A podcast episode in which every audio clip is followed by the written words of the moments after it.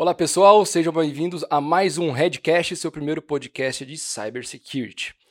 Eduardo Lopes, CEO aqui da Red Belt Security, e hoje nós vamos conversar sobre como a cibersegurança fortalece a conformidade regulatória das empresas. Olha que nome complexo, que bonito, né? Título grande assim. E para falar desse tema comigo, eu recebo aqui hoje no estúdio Karine Madeira, superintendente da CNSEG, Confederação Nacional das Seguradoras, e Leonel Conte, CISO da Sompo Seguros. E também Clóvis Rigota, meu grande amigo aqui da Red Belt, responsável pela nossa área de GRC. Karine, muito obrigado. Obrigado pelo convite, por você ter aceito o convite, pelo seu tempo.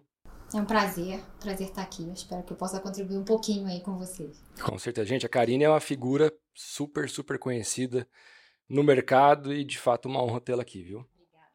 Léo, meu amigo, obrigado novamente.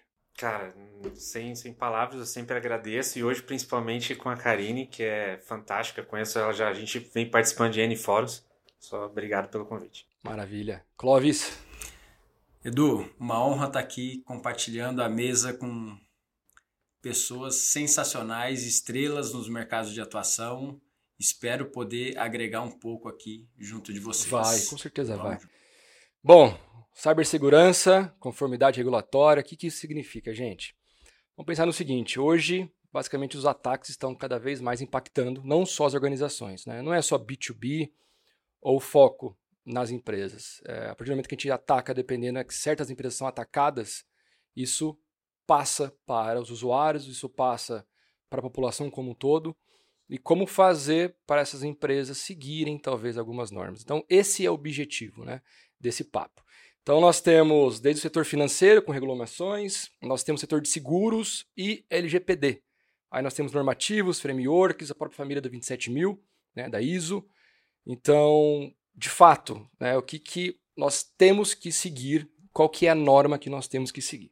Trazendo um dado aqui interessante, para quem não sabe, né, o mercado de seguros é um grande alvo aqui no Brasil. Né? Um relatório aqui da Checkpoint mostrou que no ano passado nós tivemos um aumento de 53% desses ataques, e isso também foi para todo o mundo, tá? E a hora que a gente compara isso com o ano anterior, ou seja, comparando 22 com 21. Ao mesmo tempo, onde nós temos aí um ranking dos 16 setores mais atacados, o de seguros aparece entre os 10 primeiros. E é engraçado, porque a hora que a gente fala de seguros, vocês estão olhando para risco o tempo todo. Certo, Léo? Você está ali olhando para risco. Meu, nós estamos olhando para risco, vocês estão olhando para risco. E por que que mesmo assim a gente acaba sendo atacado ou nós somos alvos? É, por que, que esses órgãos reguladores começaram agora a olhar para esse tema de cibersegurança? E é engraçado que você pode me corrigir e falar, Edu, não é de agora, isso daqui já é de trás. Né? Então, assim, cá, jogando para você. Por que, né, que a gente começou agora a ter tanta ênfase em, em parte de regulamentações, regulações na, na parte de cibersegurança? Vamos lá, eu acho que você trouxe um ponto importante, né? O risco sempre existiu. Né? Perfeito. Né? Então, o risco ele não vem com a norma, né? O risco ele já existe, e é por isso que a norma vem, ele é o contrário, né? Ele é justamente a condição posta ao contrário. Mas acho que tem uma cadeia de eventos, né, que estão acontecendo, se colocando é, um protagonismo nessa agenda de segurança cibernética, e aí você traz uma exposição maior a riscos e você vem a reboque aí com legislações e regulamentações, né? Então, você tem globalização, você tem a digitalização, a própria pandemia trouxe para a gente uma urgência muito grande é, em você fazer essa comunicação acontecer de ponta a ponta. Então tem muito tráfego de dados rolando aí, né? A gente foi colocado numa situação que a gente precisou acelerar essa condição e a tecnologia vem suportar tudo isso. Né? E, e o mercado, ele não só o mercado de seguros, né, mas a própria regulamentação, ela também vem acompanhando essa evolução. E ela vem com a LGPD, né? Ela vem com outras leis aí que vem trazendo um arcabouço de segurança. Boas práticas não, tão, não, não são é, só em norma, né? As boas práticas elas vêm desde sempre, porque o risco está aí, mas o contexto da segurança cibernética ele vem associado a todas essas condições e essa aceleração. E o mercado de seguros não é diferente. O regulador está bastante preocupado né, em trazer essas boas práticas, em fazer um alinhamento, em fazer uma costura é, e inclusive orientar o próprio regulador como olhar esse mercado. E aí você vem com a própria SUSEP 638 trazendo esses requisitos mínimos, essas condições mínimas para serem observados por todo o mercado. Você viu que aula? Você viu? Eu falo que. que é outra coisa, é né? outra coisa. Não, é importante que a gente considera, né, que a 638 considera no mercado securitário não só a abrangência das seguradoras propriamente ditas, mas também ela visa garantir né, que a, toda a cadeia de fornecimento das seguradoras também mantenham um nível de eficácia dos seus controles de segurança minimamente iguais aos das próprias seguradoras. Então, né? a gente olha para uma meia... é um outro desafio. A 638 é um conjunto de regras, normas criada pela é, SUSEP, é. né, é a Superintendência de, de Seguros. Léo, o que, que é isso na prática? O que, que é isso na prática? É, se a gente pegar a 638 e você for olhar ela é, artigo por artigo, e aí obviamente você vai descer nos incisos, as, as, as alíneas e tudo mais, você vê muito é, puxando para coisas que já existem de boas práticas de mercado. É, trago aqui para você um exemplo clássico do artigo 4 posso estar enganado e depois a galera que me ouvir, mas o quarto vai falar de política de segurança da informação. Então ela vai trazer falando sobre política de segurança da informação que é, no começo a gente falou assim, mas qual que é a régua que a SUSEP é, quer dar para a gente dentro de um normativo? E, e aí a gente discutindo, a, a ideia é, é, cada empresa, cada seguradora, ela tem o seu nível de, o, o seu reporte. Eu, eu principalmente reporto para o Japão. Cada um tem a sua visão, né? Então eu preciso seguir algumas boas práticas de mercado então, quando você começa a olhar o normativo e traz para o mundo técnico nosso, ele não se distancia daquilo que a gente já precisa seguir diariamente. Né? Exemplo, se a gente pegar ali normas de uma ISO 27000, você vai ter. Você se pegar ter. NIST, você vai ter. Vai estar tá integrando. Ali. Você vai ter. É, você vai ter é, resposta a incidente. Você vai ter. Aí tem, tem coisas particulares ali dentro da, da 638 que fala de BDPO que aí é muito mais para a área de seguros, mas mesmo assim é o vincular os seus ativos, os seus incidentes, para que você possa reportar aquilo como uma perda financeira dentro da companhia. Então você começa a linkar um, um, um incidente de cyber, ou então um incidente de infraestrutura, sem ser de cibersegurança, ou então um, um incidente de privacidade, whatever, qualquer incidente, você vincular algo financeiro, uma perda financeira dentro da companhia. Então você começa a interligar segurança e incidente como um todo dentro da companhia. Karine, SUSEP, então, 638. É, a hora que a gente fala de outras normas na política de segurança como um todo de algumas empresas, você não tem um órgão regulador ali que vai passar, vai verificar. A SUSEP faz isso? A SUSEP eu, faz. Eu sou uma seguradora, eu tenho que aplicar essas normas e comprovar a eles que eu estou Faz, faz, ela faz. Então ela lança a 638 com esses requisitos mínimos. Eu acho que a maravilha dessa norma, ainda que ela tenha uma série de desafios aí, né, que ele está trazendo, mas ela é uma norma de princípios. Ela é uma norma que vai te oferecer ali os requisitos mínimos sem te dizer como fazer. Então é o que exatamente o Lula falou, né? Você vai olhar para o seu porte, para a sua complexidade, para a sua natureza, para o seu grau de exposição a risco, para você saber exatamente como é que você vai entregar o como, o que, que se adapta melhor à sua condição ou não. E aí você mostra isso para o regulador. Você traz essa condição, você oferece isso e ele avalia, né? E aí vai ser você dizendo o que é melhor para você e ele analisando se você está dentro desses princípios ou não. Então, a Suzep olha, avalia e ela traz, inclusive, essa mão mais longa, como o Clóvis comentou, dos terceiros, porque não adianta você parar dentro de casa se você coloca processos relevantes, né, que passa dados ali pessoais na mão de terceiros. Então você precisa garantir esse mínimo. Se eu seguradora atingir um mínimo específico de requisitos, né, que eu entendo como seguros para mim dentro dessa avaliação, o meu terceiro precisa acompanhar a cadeia, senão eu tenho um elo frágil e aí eu desmonto toda essa cadeia. Então a Suzep olha e é bastante atenta a tudo isso. É uma nova nova, tá? Ela é recente, a SUSEP sempre avaliou a, a, a condição, a pandemia trouxe uns pedidos, uns relatórios, umas condições de teste ali, vamos dizer assim, antes da norma vir a ferro e fogo, antes da 638 nascer, então ela experimentou um pouco dessa experiência de, de, de segurança, pôs a 638 e ela já fez um relatório que a gente está tentando tirar dela ali quais foram os resultados, como é que ela está enxergando e qual é esse diagnóstico do mercado. Mas ela ainda não deu essa, essa notícia a todo a todos nós, ainda não é um dado público, mas ela já conhece como é que está o mercado a partir desses requisitos mínimos. É, e, tanto, e tanto que para esse ano de 23, é, para todas as pessoas que estão escutando que são da seguradora, assim como eu, esse ano a gente tem que entregar o reporte que ela pede anual, Sim. né?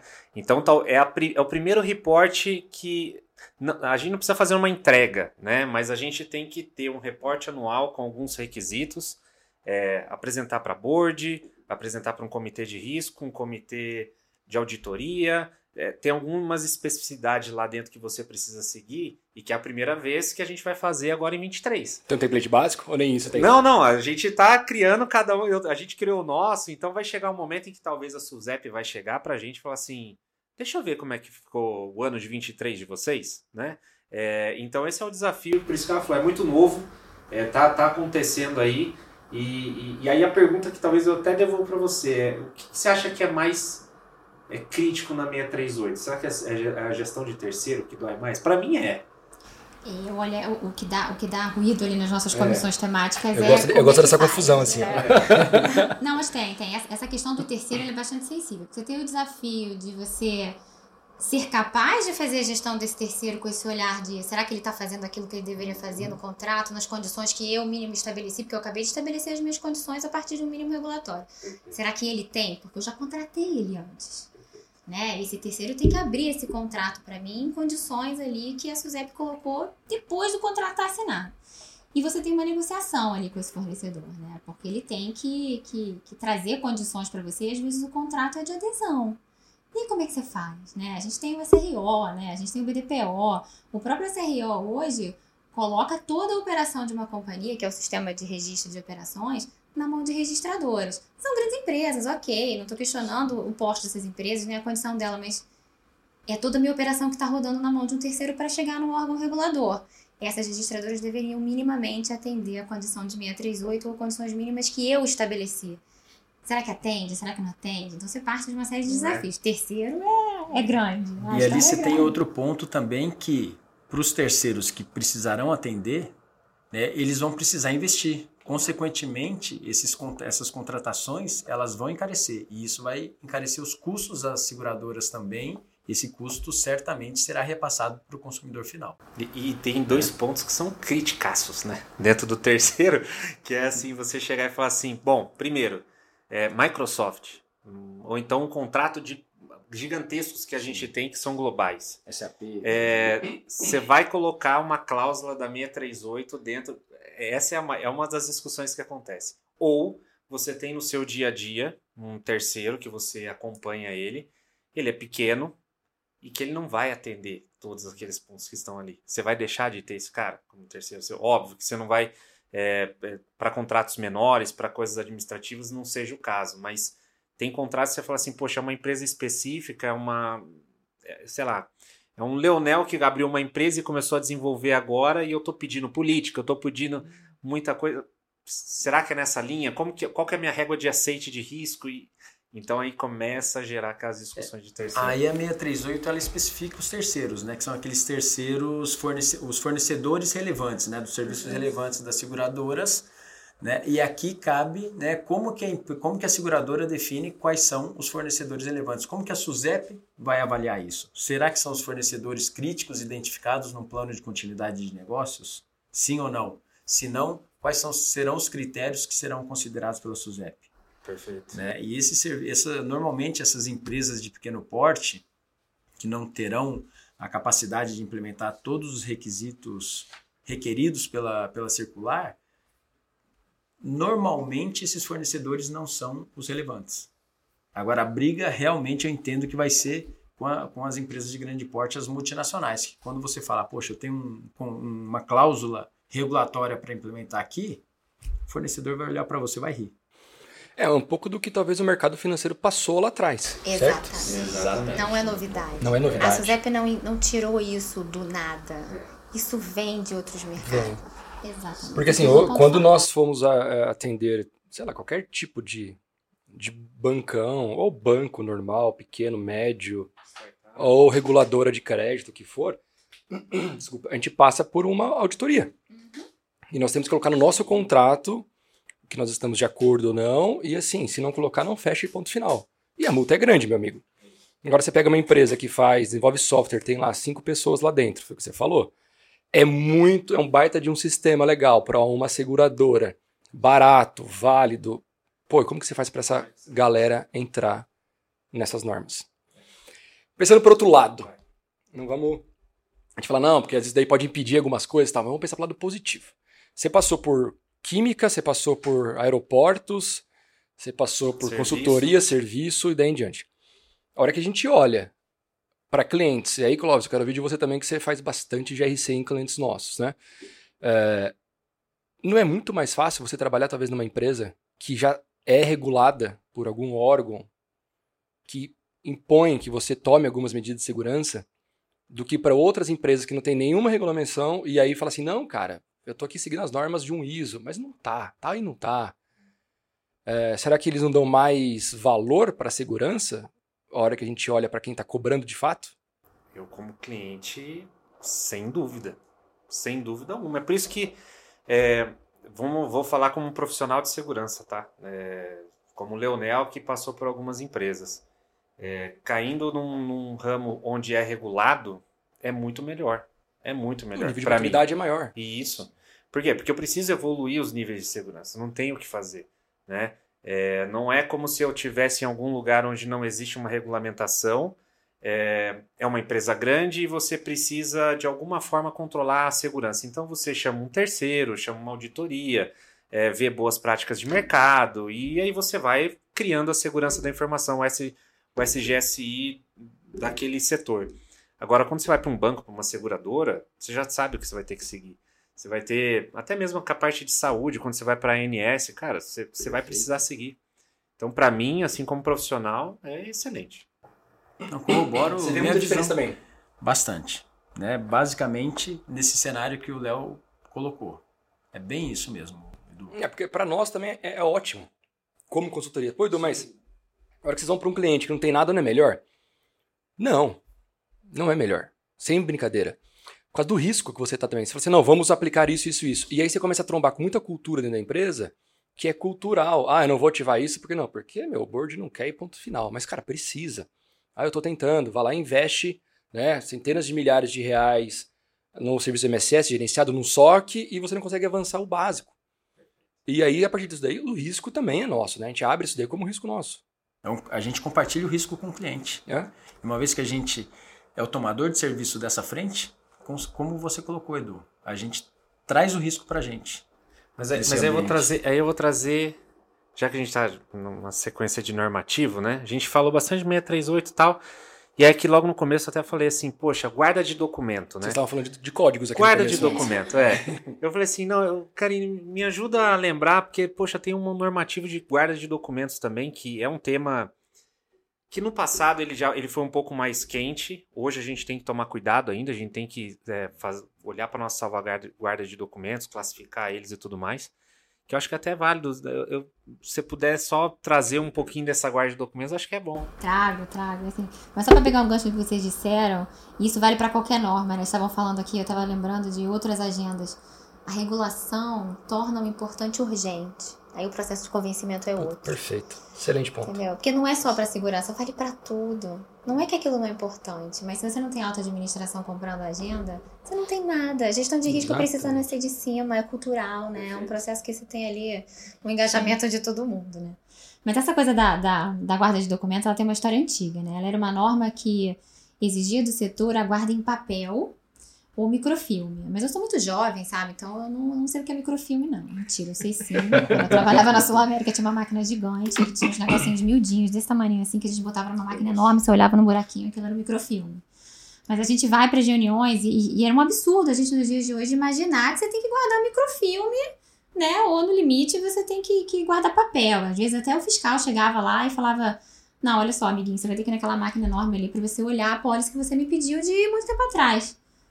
Não, mas assim não dá, me dá um documento digital. Então, os próprios fiscais da SUSEP tinham uma condição complicada para você fazer é, é, a análise ali e o trabalho deles em relação a essa documentação. E aí tinha uma discussão gigante, um custo absurdo né, de observância em cima dessa norma, só que a gente precisava de um amparo legal, a gente precisava de uma lei, de um decreto que desse de fato é, é, valor a esse documento digitalizado. E ele veio, essa lei veio, isso veio é, há pouco tempo, e aí a gente conseguiu de fato avançar com a, com a regulamentação da SUSEP, isso existia para as instituições financeiras, não existia para o nosso mercado, corrigimos essa questão legal e aí permitiu que a gente tivesse uma guarda de documentos é, num ambiente digitalizado. A gente mudou o problema, vamos dizer assim, né? não é mais microfilme, mas você ainda tem uma gestão complicada e, de novo, você põe a tecnologia num, num cenário de destaque para resolver a situação, porque digitaliza tudo que está lá atrás, coloca tudo, você tem um rol de documentos muito maior do que era antes. E você tem agora a LGPD que você tem que fazer uma gestão, que você tem que guardar esse documento, se o cara mandar você jogar fora, você tem que jogar fora, e você tem que ter um, um atendimento, e você vem numa situação em que sim, é digital, beleza, ok, avançamos um ponto, mas você tem um ambiente completamente diferente, completamente novo, com um monte de coisa aí para te fazer, vamos chamar assim, ter um cuidado bastante grande com um simples apólice que você guardou. Né? Perfeito. Aí tá vendo? Puxou o assunto de LGPD. Meu, já ia me dar uma pergunta aqui. Fala. Primeiro, essas normas, elas se conversam? Sim, não. Adorei. Às vezes. Uma pede que eu tenha as coisas digitais, a outra pede que eu tenha as coisas físicas. Eu sei que isso já mudou. É, mas assim, em algum momento, a hora que for desenvolver algo novo, será que eles se juntam? Você pode falar isso pra gente, né? conversam e falam, não, vamos, vem cá, a minha vai até aqui, a sua, não, a minha Essa precisa pergunta daqui. é difícil pra você, Karine. Eu posso, eu posso E agora? dar um, um spoiler aqui, Gabriel? Pode? Será que a 521 não, pode, não seria uma que se serviria de link entre elas? A, a estrutura de gestão de riscos é a norma que, né, que regeu a implementação da estrutura de gestão de riscos corporativos nas empresas. É. Ela faz, ela faz. Ela, ela é o elo de tudo isso, né? E a 638 ela nasceu pra, pra, pra girar em torno desse, desse grande marco que É. você trouxe. É o gatilho perfeito. foi ela e a É. 638 focou na na- no cenário cibernético, né? É, Exatamente. Você tem uma norma que é que é a mãe, vamos dizer assim, que é a grande orientação do mercado para gestão de risco, sistema de controles internos e auditoria, né? Você põe ali as linhas de defesa em destaque. Ela teve uma evolução importante agora recentemente, que ela saiu de um status de circular e alçou a um ambiente de resolução, que você trouxe ali a gestão de risco, vamos chamar assim, que estava numa função sem um cargo específico, você entregou isso para um diretor estatutário, então você trouxe Hum, uma exposição, uma condição de, de como é que eu vou dizer, importância. também, né? É, você traz uma importância ali, né? Foi um movimento interessante que a SUSEP fez, acompanhando a regulamentação internacional, e você tem todas essas outras normas específicas orbitando essa condição, e a 638 é uma delas.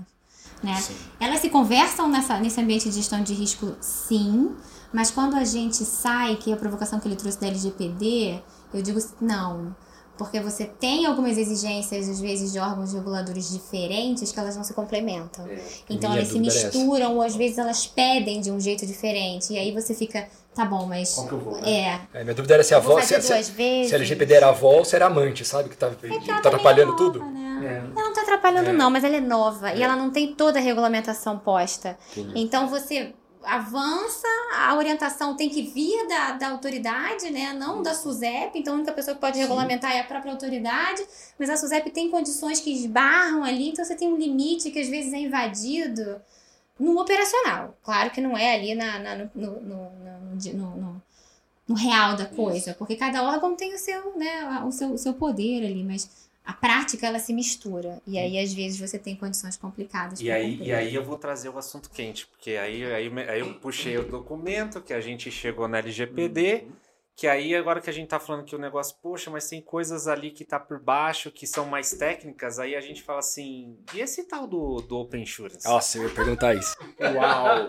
Não, é você, você assunto aí, aí, momento, você, hein, é, aí você fechou, porque aí o Open Insurance a gente está falando de uma grande troca de dados, de é, é, a, tro- a troca de informação entre as seguradoras e o consentimento que ali é, é uma palavra até bonita de se usar, mas é muito difícil de se colocar em prática. É um negócio que vai e vem, a gente é pesado. E aí eu até deixo a Karine fazer uma introdução. Karine, porque- Open Stewardship, o que é isso? Vamos lá, é, é um bicho estranho que nasceu aí. Ele nasceu primeiro no Brasil, então a gente não tem lugar no mundo que tá fazendo. É, aqui Existe- nós somos bons nisso. É, a gente é ótimo. Mas vou dizer, eu acho que a gente tem que bater no peito mesmo, Mas que o é, negócio pega tá o Pix, saindo. meu, 2020, É. coisa linda, Open Bank, Não é? agora é. Open Stewardship. É, mas assim, é, vamos lá, né? Então, é uma iniciativa regulatória, né? Acho que é importante a gente destacar isso. É, ela nasceu a reboque de, de Open Finance, né? Que era Open Banking, virou Open Finance aí. Porque apareceu lá nessa regulamentação a agenda de seguros, previdência, e aí tinha uma condição ali de investimentos que acabou virando é, uma capitalização aqui tropicalizando a nossa, a nossa agenda. Então isso nasceu lá e aí o Banco Central começou a discutir essa matéria, a SUSEP veio no rebote, então vamos discutir também o Open Source para a gente poder não ter uma simetria e tudo mais. E aí vieram as normas praticamente parecidas ali, ou, ou, ou, no limite eu vou dizer iguais nas condições né, que foram postas. É, a gente não teve muito tempo para digerir, vamos dizer assim, o Open Source, a forma como ele veio, porque ele veio em uma velocidade muito grande. Eu acho que as empresas estão passando por um desafio enorme, né? Você está vivendo esse dia a dia. Mas o Open Source é um pouco disso que ele trouxe, né? É, é o compartilhamento, é a possibilidade, é, é o grande padrão que está se trazendo para você poder fazer a troca de dados e o compartilhamento entre as empresas participantes desse ecossistema. E aí acho que tem um gosto com o que a gente está falando aqui de segurança, porque não é para qualquer lugar, você está fazendo isso dentro de um ecossistema com uma segurança extremamente rígida. É, e empoderada ali, você tem um mínimo muito maior do que efetivamente esse mínimo regulatório que a gente está vivendo. Então, para você entrar, você tem que ter uma robustez e uma, um, um, dentro desse ambiente, porque senão você é o elo fraco.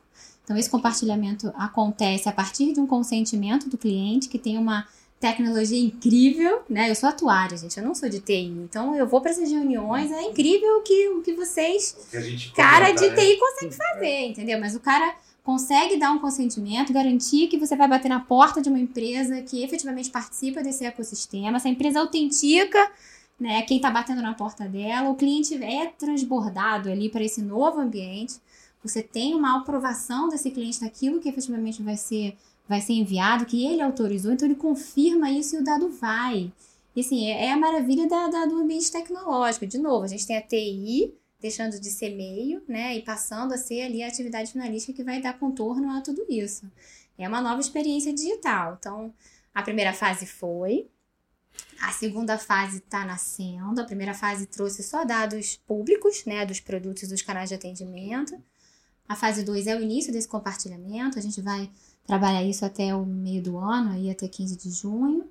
Está começando a nascer a fase 3, que é, é, é, a ponta final de serviço, mas essa está bem embrionária ainda, porque a gente não tem todos os atores ainda credenciados pela SUSEP.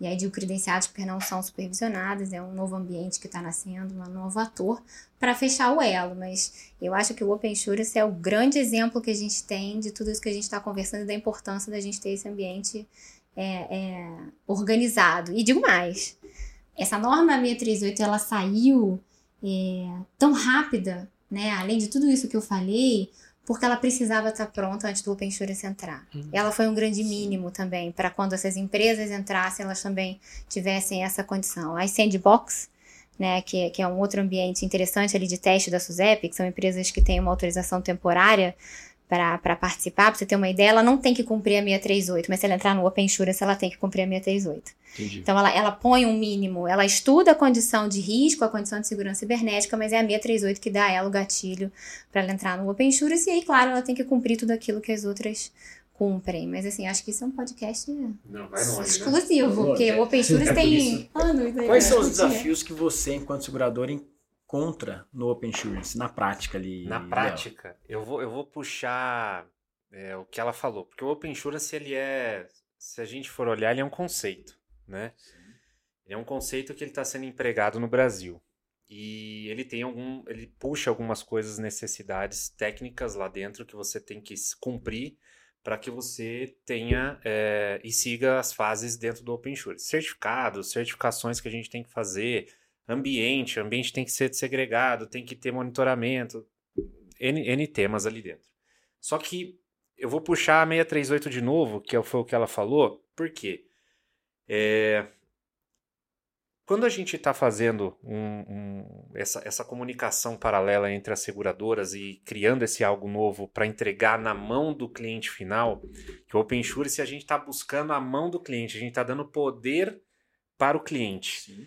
E, então isso faz com que a gente tenha uma comunicação direta. Antes a gente era seguradora, corretor, cliente, né? Então agora eu estou falando assim, cliente, você tem uma, um poder na sua mão agora para poder compartilhar o seu dado, tá? É, a gente vai pedir o seu consentimento e tudo mais. Então, se você não for é, buscar isso com a 638 para se blindar, é, você não consegue.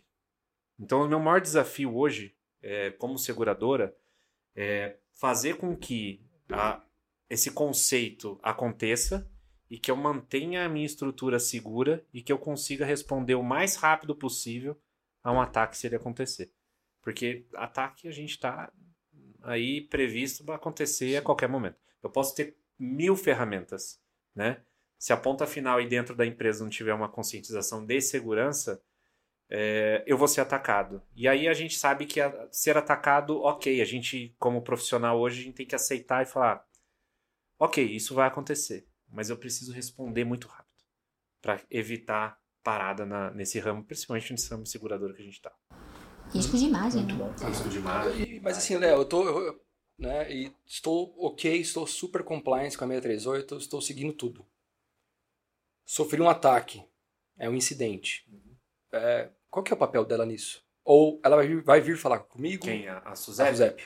A Suzep, a gente, quando a gente sofre um ataque dentro da, da regulamentação da 638, ela diz du duas coisinhas, né?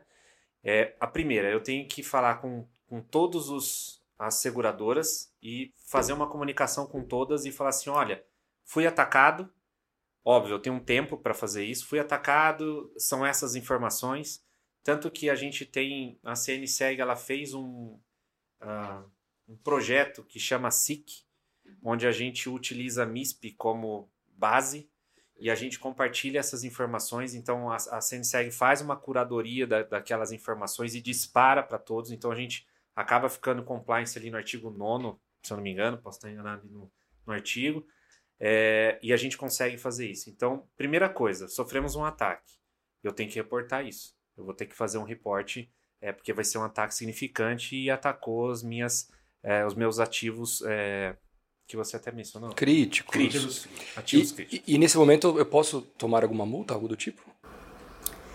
Você tem que cumprir ali os outros itenzinhos que ele falou, né? Você reporta a SUSEP, você reporta a, a, a esse ambiente, né? Esse compartilhamento coletivo, para que todas possam fazer a gestão e reduzir suas vulnerabilidades, né? E, assim, é um ganho de eficiência coletivo ali, né, nesse, nesse momento, mas você também tem que ter resposta para os incidentes.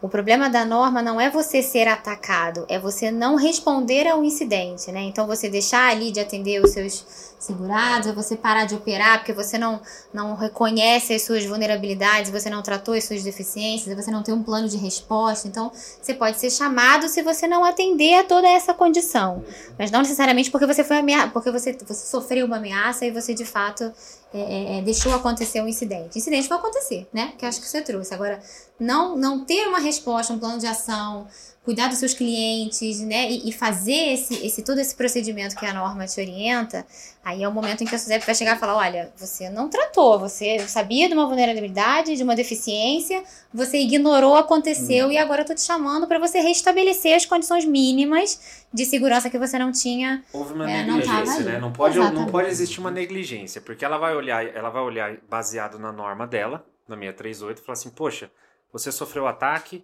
você comunicou, você respondeu o incidente, aí ela vai olhar e falar assim, no mínimo você tem um, um, uma política, uma norma de, de resposta a incidente dentro da companhia? Não, não tenho. Poxa, não está escrito na 638 que você é precisa ter. É, é então, então ela vai bater, isso ela vai bater. Mas aí, aí vai vir SUSEP, aí vai vir a NPD, vai vir é, N órgãos. Não é a SUSEP em si que vai dar a multa, mas não. pode ser a NPD. Pode. É porque cada um vai olhar para um pedacinho, é. né? Para essa condição de, de incidente, cada um vai olhar sobre uma ótica. E aí, dependendo do que vier. E quando você, vocês comentaram sobre o compartilhamento de informações relacionadas a incidentes cibernéticos entre as seguradoras, né? Que está, entre aspas, ali sobre, sobre uma gestão, sobre uma análise CNSEG. Uhum. É que nível de informação, de informações sobre o incidente é compartilhado? É, hoje, a gente utilizando o MISP, eu consigo mandar N informações, né? Mas o começo do projeto, quando a gente entrou para fazer a discussão, é, foi pedido uh, malwares, né, que a gente possui na rede. Então isso vai, vai em encontro ali com é, na, na, no do OpenSure, ele fala que eu preciso ter é um monitoramento de malware num ambiente segregado. É, obviamente eu já tenho dentro da minha área, então eu compartilho essas informações. Então tem uma série de requisitos que a gente vai evoluindo ao longo do tempo até ficar maduro, porque é algo novo De novo, é, é, é algo que está começando é, e a gente está evoluindo. Então, as seguradoras se juntaram para que facilite a nossa comunicação entre, entre todas elas. Né? Perfeito. E, e nessa, nessa comunicação, nesse reporte, também são, são reportadas ações da resposta ao incidente propriamente dito ou só informações Não. relacionadas ao incidente? Não, só informações relacionadas ao incidente. É pra você se preparar, né? Ali a ideia é você dizer, olha, aconteceu aqui, se prepara aí. É. Então a pessoa checa se ela tem a- ou aquele mesmo tipo de ameaça ou, né, vulnerabilidade que aquela ameaça vai, Entendi. né? É, é, é aprendizado coletivo, né? Isso Você é lindo, tem ali isso é o- lindo. Você tem ideia o que tem no mercado, seg- em outros segmentos, o famoso não vou falar nada que está acontecendo, não vou abrir porque fui atacado. Mas não tem o dado da empresa. Isso é interessante. Mas as Você pessoas. é, né? e as pessoas não gostam nem de falar. É, mas é, cultural, né? Gestor de- eu fui gestora de risco, as pessoas meio que olhavam pra gente assim, lá vem a polícia.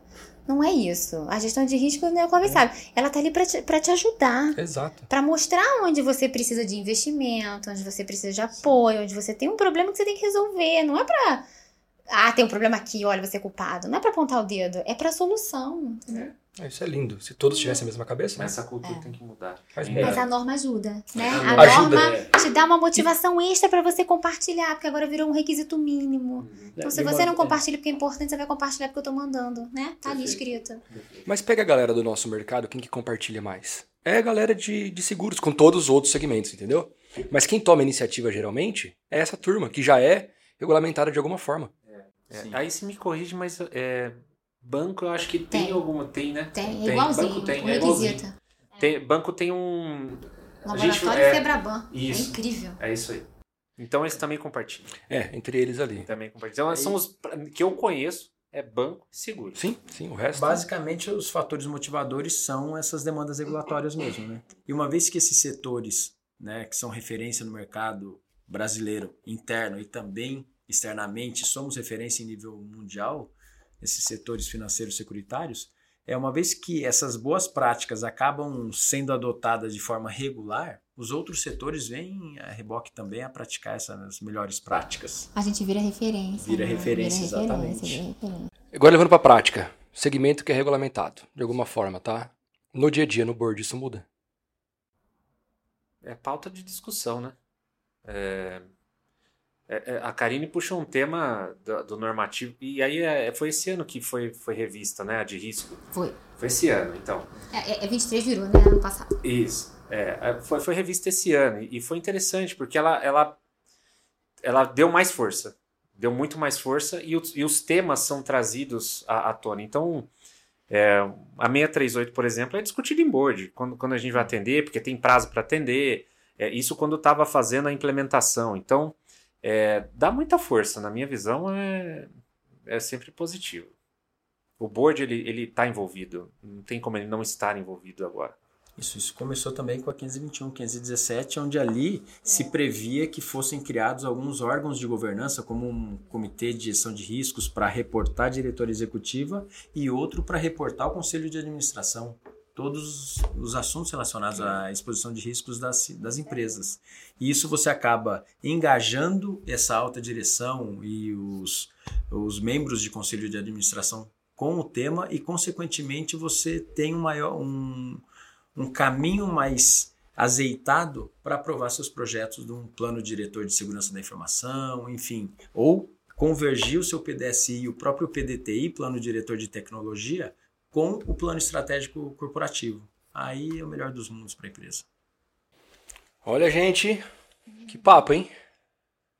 Tá, começou, começamos agora. Comece- né? Não, começamos Vírgula. agora. É, foram, foram cinco minutos, olha lá. Olha o Felipe lá com a plaquinha ali, ó. Já tá quase. Não, porque é muito legal, porque assim, é, a hora que a gente fala de riscos, é, realmente, versus indicadores, versus segurança cibernética, muitas pessoas acham que, puta, claro, se conecta facilmente, claro, tem que se conectar, mas o dia a dia na prática é totalmente diferente. Né? Totalmente. Você conseguir fazer essa conexão é difícil. Pô, mas como que eu vou mapear risco? Ah, é vulnerabilidades? São alarmes? Não, são incidentes que eu estou recebendo? Não, incidente já foi, meu amigo. Você já está sofrendo o risco, né? Está exercendo o risco.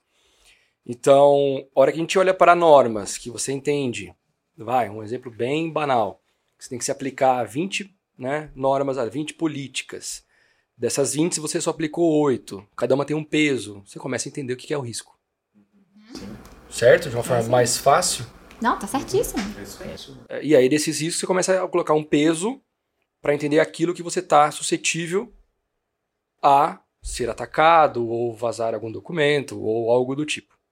É isso? Perfeito, Edu. Você tem que saber o que você aceita. Qual é o seu apetite? Você vai tomar aquilo ali ou não? Se eu não vou tomar aquele risco, é ali que eu vou botar o controle. É ali que eu vou tratar, é ali que eu vou atacar primeiro. É ali a minha vulnerabilidade que eu não quero ou eu vou transferir, vou contratar um seguro de segurança cibernética, entendeu?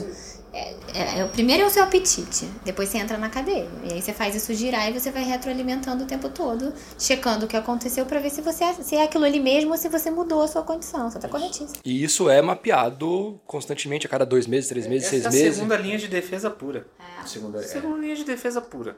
Não tem, é, tem que acompanhar os controles. E aí acompanhar o controle, esse controle tem um, uma régua de risco essa régua de risco tem que ser revista constantemente. E aí você aceita ou não. Aceita, transfere, mitiga. Aí você aplica o conceito de risco na prática. Aquilo que no mede não pode ser gerenciado, né? É isso aí. É isso aí. E tudo isso deve ser reportado periodicamente para o board e para o conselho de administração. Gente, que aula! Sério.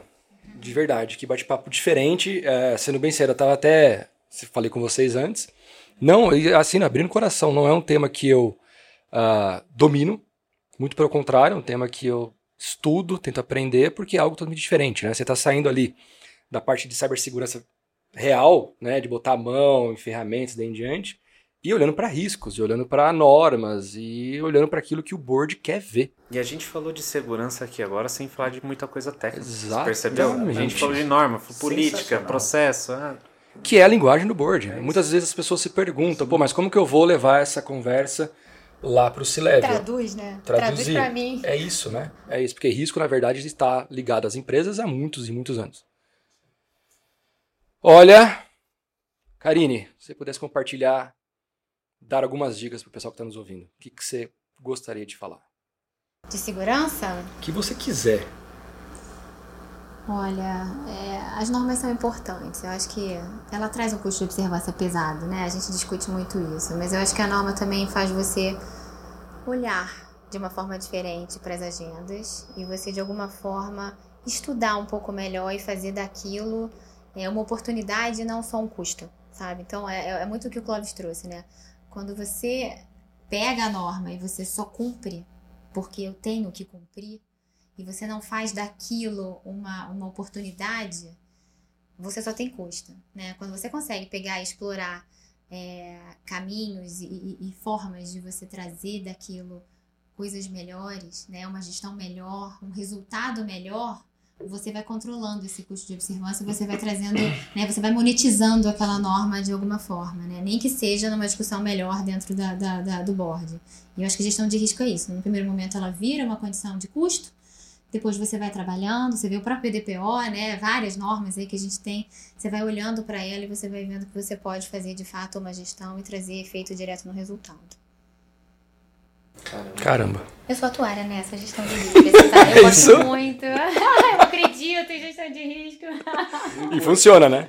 Acredito, olha, Acredito funciona. e funciona. É difícil traduzir para o board, tá? Porque ninguém gosta de ver um monte de conta, né? Um monte de número, mas quando você fala para ele que, olha, Tá vendo aquela, aquela variação ali na ação da sua empresa? Então, isso vem de tudo isso aqui. O cara te entende na hora. Hum. Entendeu? Eu melhorei dois pontos percentuais ali para você. Entendi. Vamos fazer isso. Valeu a pena, exato. Ah. E principal, né? Esse tema que a gente está tratando aqui não é um tema que vai gerar, que vai aumentar o faturamento da empresa. Mas o resultado dele, o ROI, né, de uma gestão de riscos, tem que ser baseado no custo evitado. É, é o bendito quando... do que a gente escuta bastante, é o risk avoidance, que a gente fica lá. Sim. Tem que evitar o risco. Tem que evitar o risco. É, é, é, é, o que pode acabar a empresa, né? É isso, exatamente. É o que acaba a empresa. É, acho que talvez uma que é a mais, a menos mensurável é a marca. A marca, é. então, assim, sofreu um ataque, e agora? E a confiança na marca? E a confiança naquele aplicativo? Ou naquele serviço em específico? Acabou. Léo, e você? Ó, depois da, depois da, dessa mensagem da Karine ficou difícil para mim aqui, mas a mensagem final que eu deixaria é os normativos hoje, a minha experiência com normativos e porque, como você disse, eu vim de serviço, indústria, é, tinha alguns regulamentos, tinha, mas você seguia boas práticas de mercado, NIST, frameworks conhecidos aí. Quando a gente entra para um ramo regulado, é, eu vou usar a palavra dela, usa isso como uma oportunidade. É, se você usa isso como uma oportunidade, você consegue evoluir muito o tema de cyber dentro da companhia é, empresas que são reguladas, eu vou falar pela minha, o board é envolvido, o board é preocupado com isso, o board fala de risco. Então, são empresas que sim, ela está preocupada com a ponta final. É, e não é só esse normativo, não é só os normativos que a gente tem que seguir, a gente tem a, a NPD, tudo mais que a gente tem que fazer. Então, vamos utilizar isso para trazer força para dentro das companhias. acho que esse é o ponto. Belo, belo, belo, belo. Gente, temos que finalizar por aqui. Já ultrapassamos o tempo, realmente voou. De fato, agradecer imensamente a presença de cada um de vocês. Karine, muito obrigado. Imagina, é um prazer. Foi um prazer tê-la aqui. Espero que outras vezes também. Ah, precisa. Tem, não, tem tema, que isso. Né? Tem tema pra... É só mexer na caixinha ali que vai sair no tema. É, tem um caixinha. Tem muitas caixinhas. Tem muitas caixinhas. Leozinho, muito obrigado. De novo. Clóvis, Tá vendo? Foi bem tranquilo. Sucesso, Edu. Fundamental. E uma última mensagem aqui. Mano, por favor. É, o principal desafio dos executivos de riscos, trabalhando num mercado regulado, né, tendo uh, os normativos regulatórios, as leis e demais é, documentos normativos, enfim, para seguir, realmente usar isso como oportunidade, né, como Karine e Leonel comentaram, e principalmente entender o seu negócio para criar uma sinergia operacional de todas essas demandas para otimizar a aplicação de todas elas. Consequentemente, isso internalizando esses produtos, os produtos, nos processos de negócio da companhia. Assim você consegue engajar tanto o board, a alta direção, quanto a média gestão, as áreas de negócio. Então, e aí, segurança da informação, segurança cibernética, demandas regulatórias, enfim, vão trabalhar. Você vai ter parceiros para trabalhar com você nesses temas. Muito bom, seu Clóvis. Gente, de novo, muito, muito obrigado. Obrigado a todos vocês, quem está nos ouvindo, nos escutando, nos vendo. Uh, mais conteúdo no site da Red Belt. Obrigado, nos vemos até a próxima. Redcast.